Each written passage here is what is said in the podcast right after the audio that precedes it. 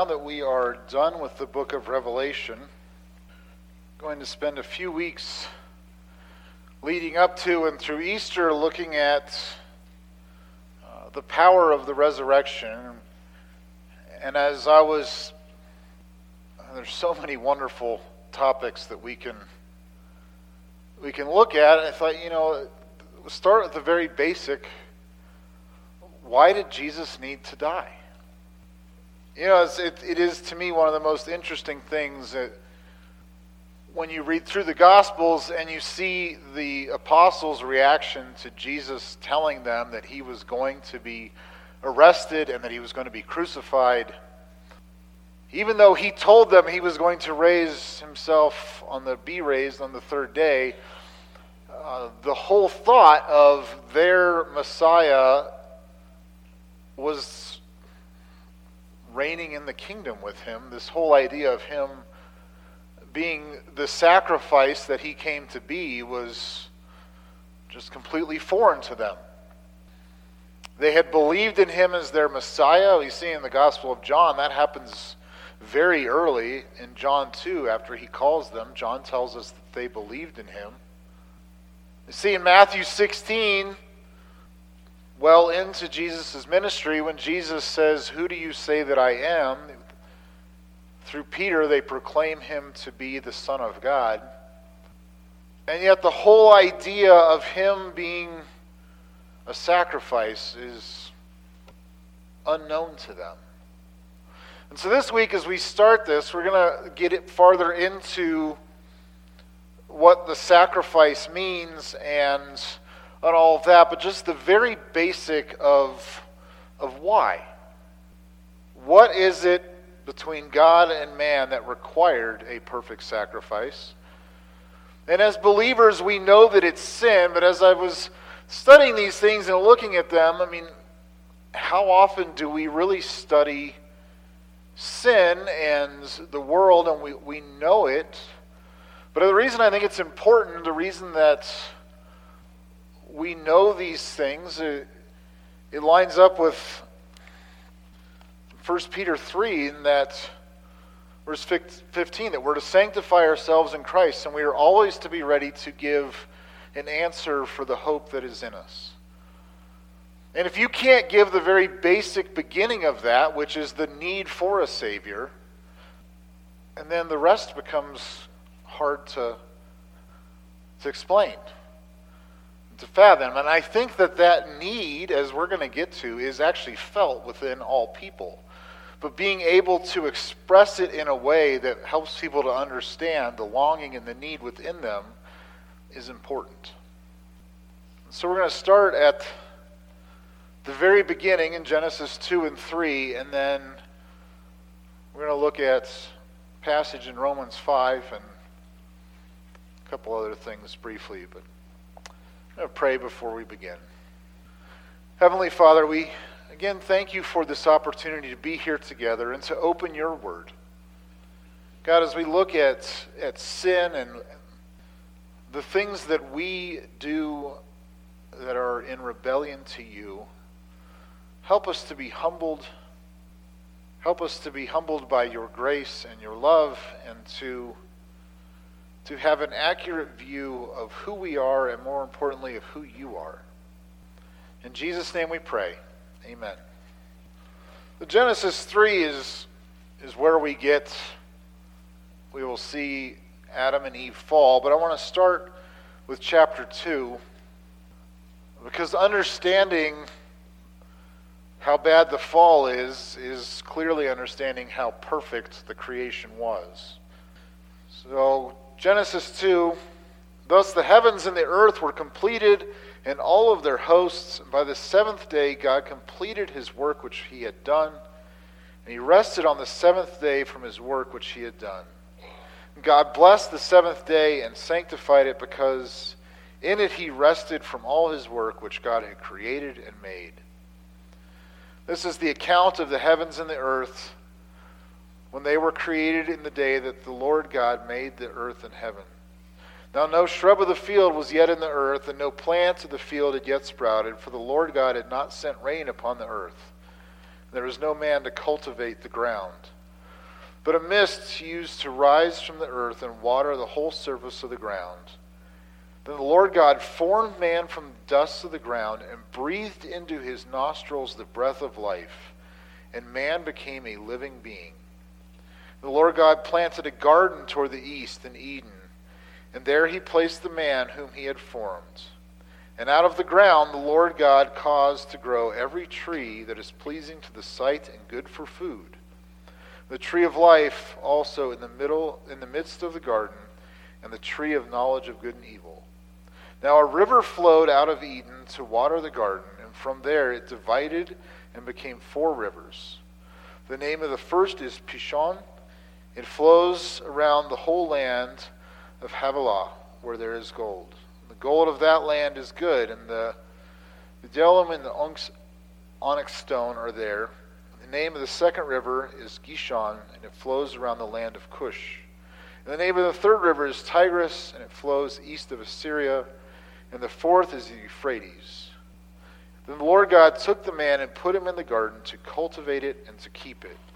And again, I mean, the picture here coming out of one where Moses has written down and explains how everything God has created, and we get this picture of this perfect, again, as we just looked at over the last couple of weeks, of the, the new heaven and the new earth, that this earth at this time was in every way perfect that it is newly created and perfect of God, and He forms Adam from the dust of the grounds.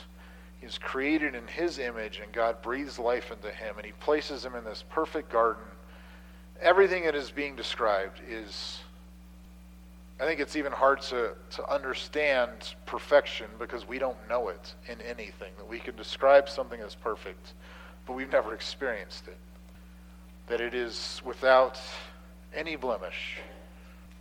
And the Lord God commanded the man, saying, From any tree of the garden you may eat freely, but from the tree of the knowledge of good and evil you shall not eat.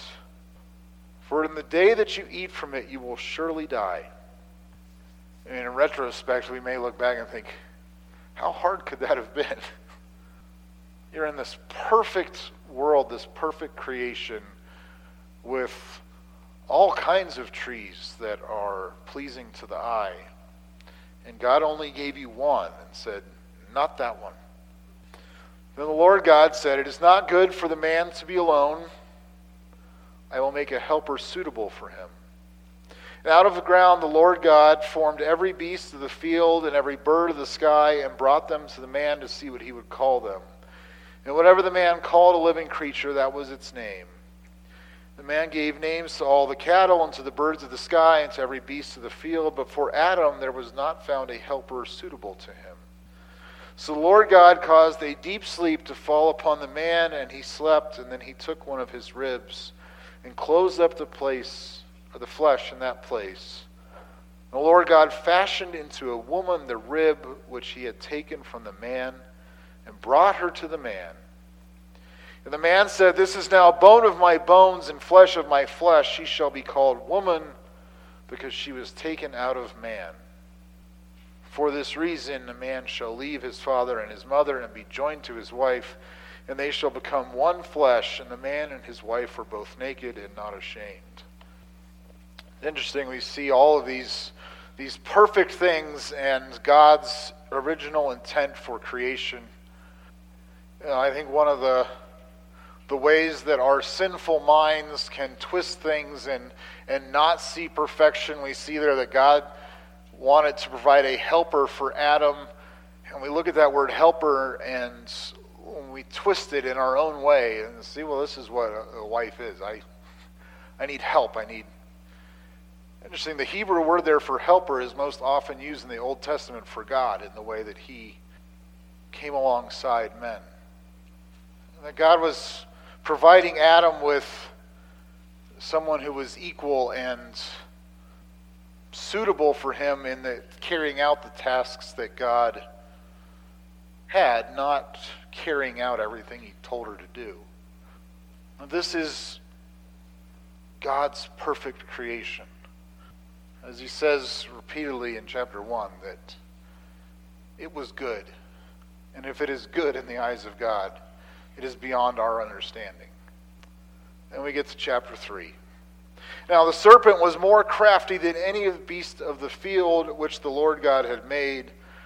And he said to the woman, Indeed, God has, has God said, You shall not eat from any tree of the garden? What a form of deception this is, is that, you know, you, exaggerate the truth and, and whittle it down to the point of deception, ignoring God's goodness, God's provision, everything that God had done in creating this perfect environment for Adam and Eve. And the woman said to the, the serpent, From the fruit of the trees of the garden we may eat. But from the fruit of the tree which is in the middle of the garden, God has said, You shall not eat from it or touch it, or you will die. And we see already a disconnect here between God's original command to Adam and, and what Eve is saying, and that the deception is already beginning to work in her mind. And that deception goes clearly to who God is. And who He is is the one who had created her and Adam perfectly in the garden, perfectly, and provided for them perfectly. And yet, as she is being deceived, Already in her mind, it goes from you shall not eat of it to you shall not touch it or eat. The serpent said to the woman, You surely will not die. For God knows that in the day you eat from it, your eyes will be opened and you will be like God, knowing good from evil. And there's the hook. You will be like God. What did Satan want to be? God. His view of himself was so exalted that he saw him on equal footing or even greater than his creator, and that he wanted to rule for himself. And now he shares this lie with her. When the woman saw that the tree was good for food and that it was a delight to the eyes, and that the tree was desirable to make one wise, she took from its fruit and ate. And she gave also to her husband with her, and he ate. It was desirable to make one wise, that, that she didn't just want the fruit because it looked good to eat, but that she wanted to have her eyes open and to be like God. Then the eyes of both of them were opened, and they knew that they were naked. And they sewed fig leaves together and made themselves loin coverings.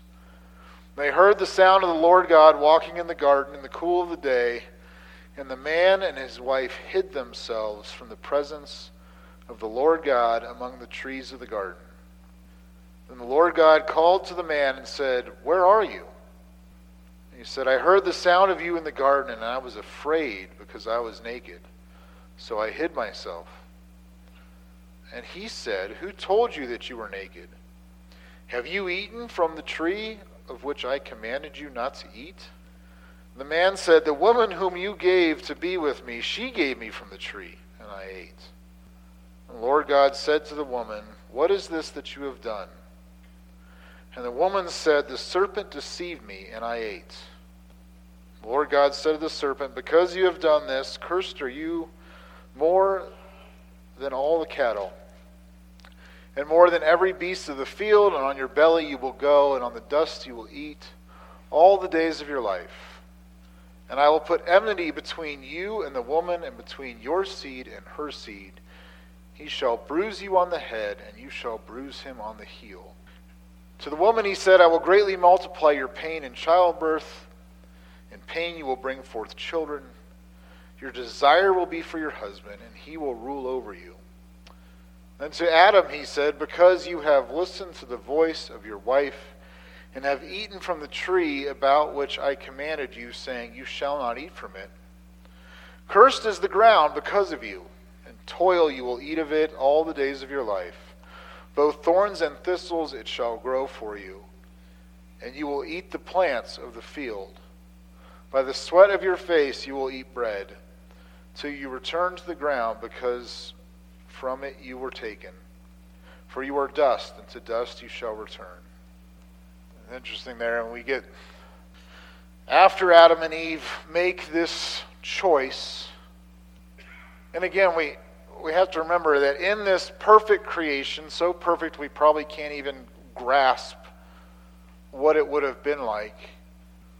That beyond that, that God came and walked with them in the garden, and they had fellowship and a relationship with their Creator as they were created to do. Uh, they were still deceived by the temptation of being like God that in their hearts that it was better to abandon that perfect relationship with God in hopes of becoming like him. And as we're going to get to, I think that's key in understanding our own hearts as we face temptation.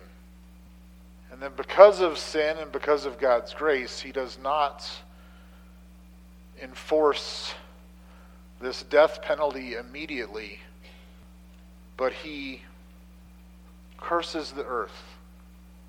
And as he has always done, he allows the consequences of sin to then rule their life. And the ultimate consequence of that sin is death. It's interesting when you think about sin that both the, the Hebrew word for it, kata, and the, the Hebrew word hamartia have the idea of missing the mark. But that the Greek word, or the Hebrew word, has a little bit stronger connotation in that that it literally means it, it means to intentionally miss the mark. That always really struck home with me because I was never a great shot. I could hit a target, but I was no marksman. But it, has more of the intention in, in this writing with the bow and arrow. Uh, you think of that missing the mark, that it isn't that I'm aiming and I'm trying as hard as I can to hit the bullseye it's more like that, oh God, that's where you want me to, to hit? Okay. that's who we are. That we intentionally miss the mark. And why do we do that? I think it, it comes down to, you know, when Jesus is asked which commandment was the most important, and he says that the law comes down to loving the Lord your God with all your heart, with all your soul, and with all your mind, and to love your neighbor as yourself that if I love God, I care more about what He says than what I do. I am willingly putting myself below Him. That that is a, in true love, there is a humility because you can care more for someone else than you do yourself if you don't think too highly of yourself. And yet, within each of our hearts is the desire to be our own God. And that is why we intentionally miss the mark. It is why, as mankind from that moment on has lived in rebellion to God. And that's what sin is that, that we know what God wants, and yet we choose for ourselves what we want. And God is like the parent that is telling his children, his child, don't touch the stove, it's hot, and watching the child go, That's who we are. We are all guilty of sin and in need of a Savior. So as we begin to look at little bit more at this when we go to in Romans 5, we need to understand that, that this is this is universal. That when I understand what happened on the cross, I understand that it happened because of the choices that I make. This isn't something we can just blame Adam and Eve for and move on and say, well, I'm a good person because I try my best. That no. That because God is just and he is holy and he cannot tolerate sin, the consequences that happened there in the garden have continued forever. That God had to curse the earth. He had to allow the consequences of their actions to take place. And we think of, I think so often in my life, how you can make one bad decision and it can affect so many other things. Even my own decision making. I told you before, I think one of the most brilliant things I've ever heard it was in reference to a diet. You know, if you wake up in the morning and have a donut, that doesn't mean you should go have a burger after that and a pizza after that and And the guy said, you know, just if you get a flat tire while you're driving, you don't get out of the car with a knife and stab the other three. but that's often what we do. And why is that? Well, I think it's it all comes back to that moment when Adam and Eve chose sin, and every single one of their offspring since has chosen sin. And so turn with me to Romans 5. We're going to look at a section here in Romans where Paul, as he's beginning to talk about, it's interesting, he has come out of his discussion in the early part on justification, and now he's really looking at the results of that justification. But he, he again deals with the sin issue and, and its effect on mankind. We're going to begin in verse 9. Oh, I'm sorry. We're going to begin in verse 12.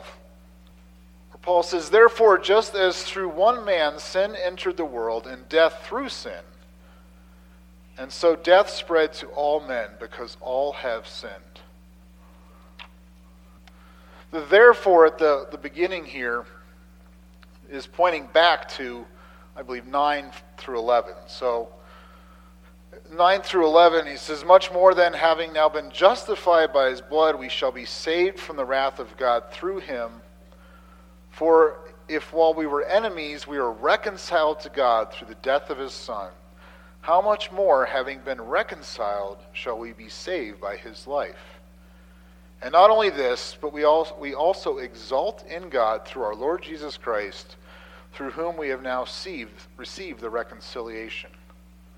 Again, as we're looking at the power of the resurrection, of what Jesus Christ did on the cross, and what it means that he came out of that grave, this sin that we're looking at today was dealt with in that moment. And this is something we're obviously going to delve into in far greater detail in the weeks to come. But that Paul is is pointing back to that here when he says that therefore, just as through one man sin entered the world, and death through sin, so death spread to all men because all sinned. Uh, I've, I've heard this many times, heard this verse used uh, to be what the basis for understanding imputed sin I don't think that's the point that Paul is making here. Paul isn't saying that the only reason you're guilty is because Adam sinned. The point he's making here is what he says there at the end because all sinned.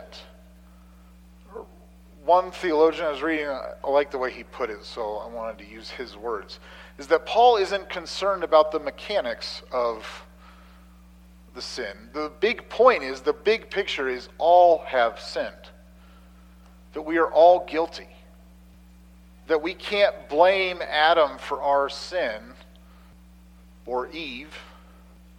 That yes, because of that moment, every, every offspring of Adam and Eve that has ever lived has chosen sin, and that death has been a constant, is what we're getting to. But that it is each one of us that is choosing to live in rebellion to God, that within our own hearts that we rebel and that we are making that choice. And this is not something that is can be blamed on someone else. That you see the source of it, but it is it is each one of our choices. I think is what I'm I'm getting at. And that's the reality. Is that we all sin.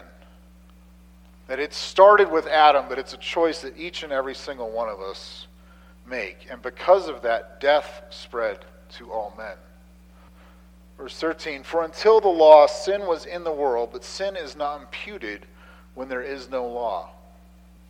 So I think this is a, an interesting point in understanding this and understanding how we share with the unsaved world what sin is and why they are guilty of it. What does he mean when without the law it wasn't imputed? We think of imputed as uh, put on you. I mean, so if you haven't heard the law, are you not guilty of it? I don't think that's what Paul is saying here at all. He's the word there that in the NASB is translated as imputed is I told you before, I find it really interesting when words are seldomly used. This word elegotai is only in the New Testament twice. And so they have to go to other Greek writings from that time, from the Koine Greek, to understand the full meaning of the word. And this word is a, a word that was used commercially or in business as like an itemized list. It's sort of like uh, at the end of the month, you get a credit card statement and you get a list of all the charges that came that month. Where you've spent the money, how much was spent, and at the bottom of it, how much you owe. So, what Paul is saying here is that during the time from Adam until Moses, when there was no law, because you can say Adam had, and he brings this out more soon, but the, Adam had one command. He knew specifically from God what was required of him, and that was to not eat of the tree of the knowledge of good and evil.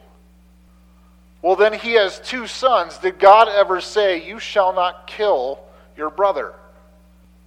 No. But was Cain guilty when he killed Abel? The answer is yes. So I think Paul is saying here is that while, while with the law, God can tell you exactly the laws that he has commanded of you that you have broken, that there is a greater understanding within each of us you sort of call it the law of the conscience, that God has created within us this understanding, and with Adam and Eve having eaten from the tree of the knowledge of good and evil, that we have this conscience within us that when we do bad things, that we know they're bad. And that we are rebelling against God in our hearts. That's why I think it is a great thing to discuss with someone who is not saved and does not want to follow the laws of God, well, where do we get our laws from?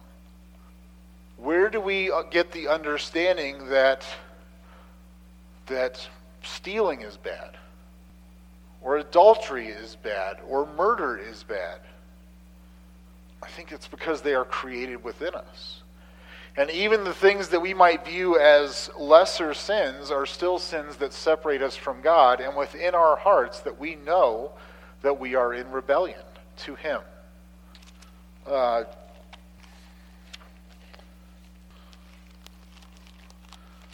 it's not a huge point. You don't need to turn there. Just in the only other place that that word for imputed or itemized is used in the New Testament is Philemon, verse 18. Paul says, But if he has wronged you in any way or owes you anything, charge that to my account. The word owes there is the same word as here. Paul is expecting that if wrongs have been done or charges are owed, that he will get a list of what those charges are. So that's what he's saying here that, that God may not have a list of exactly the laws that you have broken. It doesn't matter that you have broken the laws that he has put within your heart. And so all are guilty, law or not. He brings that back, he brings that out earlier in Romans. You turn with me back to Romans 2. 2, starting in verse 12, he says, For all who have sinned without the law will also perish without the law, and all who have sinned under the law will be judged by the law. For it is not the hearers of the law who are just before God, but the doers of the law will be justified. For when Gentiles do not have the law, who do not have the law, do instinctively the things of the law, these, not having the law, are now a law to themselves. In that they show the work of the law written in their hearts, their conscience bearing witness, and their thoughts alternately accusing or else defending them. On the day when, according to my gospel, God will judge the secrets of men through Christ Jesus. That makes it clear there. The Jews were guilty of everything they broke within the law. Only those who do, could do the law perfectly be justified, which is none. But even the Gentiles who didn't have the law, that there were things in the law that they did, proving that God had put it within their conscience. And those things that they did do, and so in our society, everything that makes us be able to hold together as a society, society are things that God has put within our heart of right and wrong. And yet we choose for ourselves which things we're going to hold on to and which things we don't. But the fact that we have that within us proves that we are all guilty.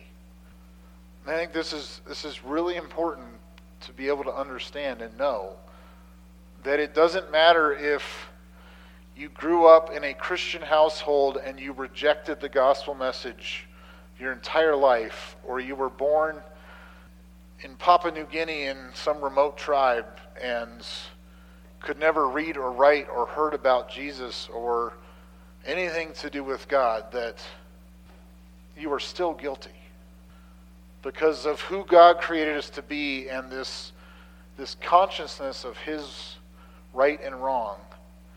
That whether you're Cain killing Abel or you're someone in a remote area today or you grew up hearing the gospel, that each one of us is responsible to God for our sin.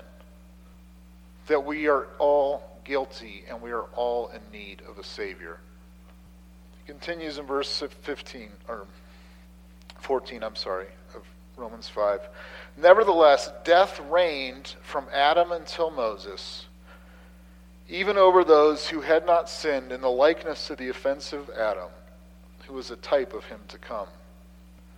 Nevertheless, there's drawing this, this strong contrast of so even though there were those that don't have the law, he's pointing specifically there to the period from Adam to Moses but it applies to all who are unaware of the law, as he brought out in Romans 2, that death reigned.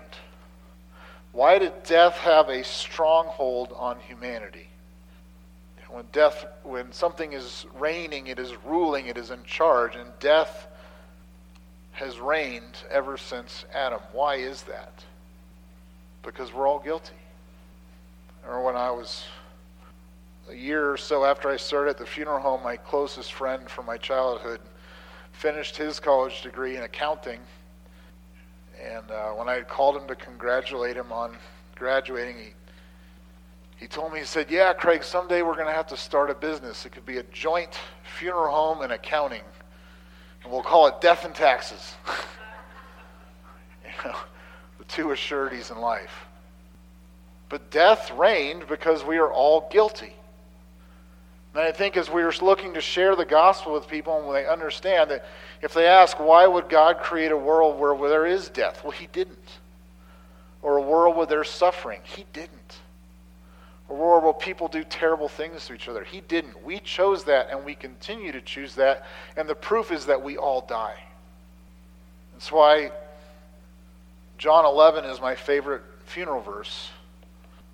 Because you see in John 11:35 when Jesus wept and in the verses prior to that you see the anguish in his heart and these strong words that are used to describe this turmoil that he is experiencing. The reason for that isn't just because his friend died. He knew that in just a few minutes he was going to raise him from the dead. The reason is that he is the God that we see in John, we see in Colossians, and in Hebrews that he was the one that, the person of the Godhead that was used for the creation of every single thing that was created, and he made it perfect. And then he is sitting there being faced with the ultimate reality of the sin that was introduced to his perfect creation. And as we experience that in our own lives, as we have this week in our church, and probably will again soon, while we can face it with hope, we can face it with joy of where our loved ones are, we are still facing something that God never wanted for us, that God didn't create. And so when we understand sin, we need to understand its consequence. When Paul says in the next chapter, in 623, that the wages of sin is death, it reigned because this is what we all earned that every single person is guilty because we all know within us what is right and what is wrong. The very end there of that verse, he says, again, those who had not sinned in the likeness of the offense of Adam, that is, those who sinned without having command from God, that death had reigned over. But then he describes Adam as a type of him who was to come.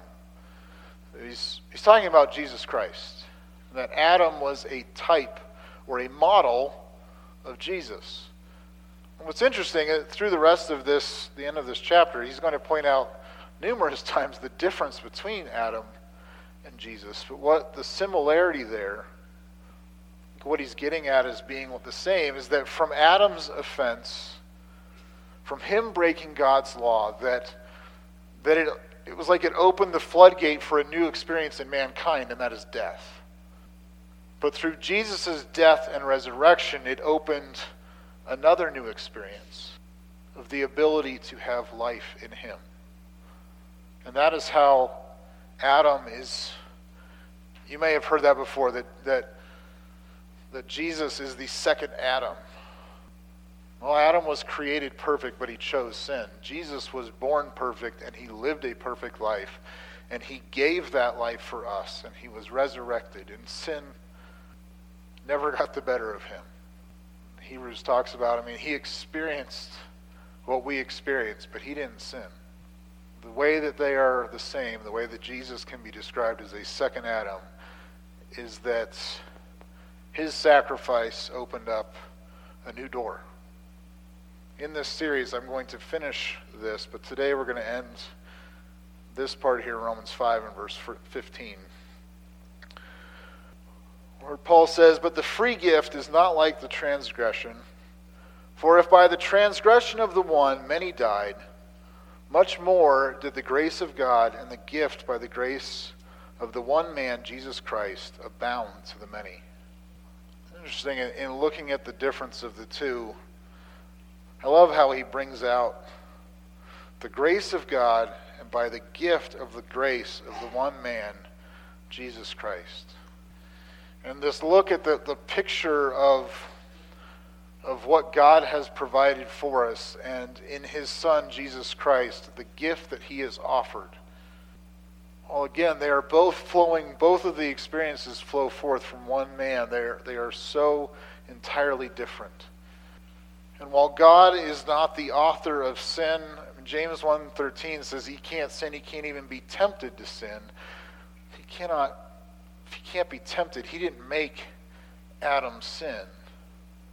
This is something man has chosen. But this grace, what happened on Good Friday, what happened on Resurrection Sunday, what is offered to mankind as a gift from God out of grace, again, unmerited favor, can only be from God it is something we are wholly undeserving of, and yet He is offering it to us as a gift.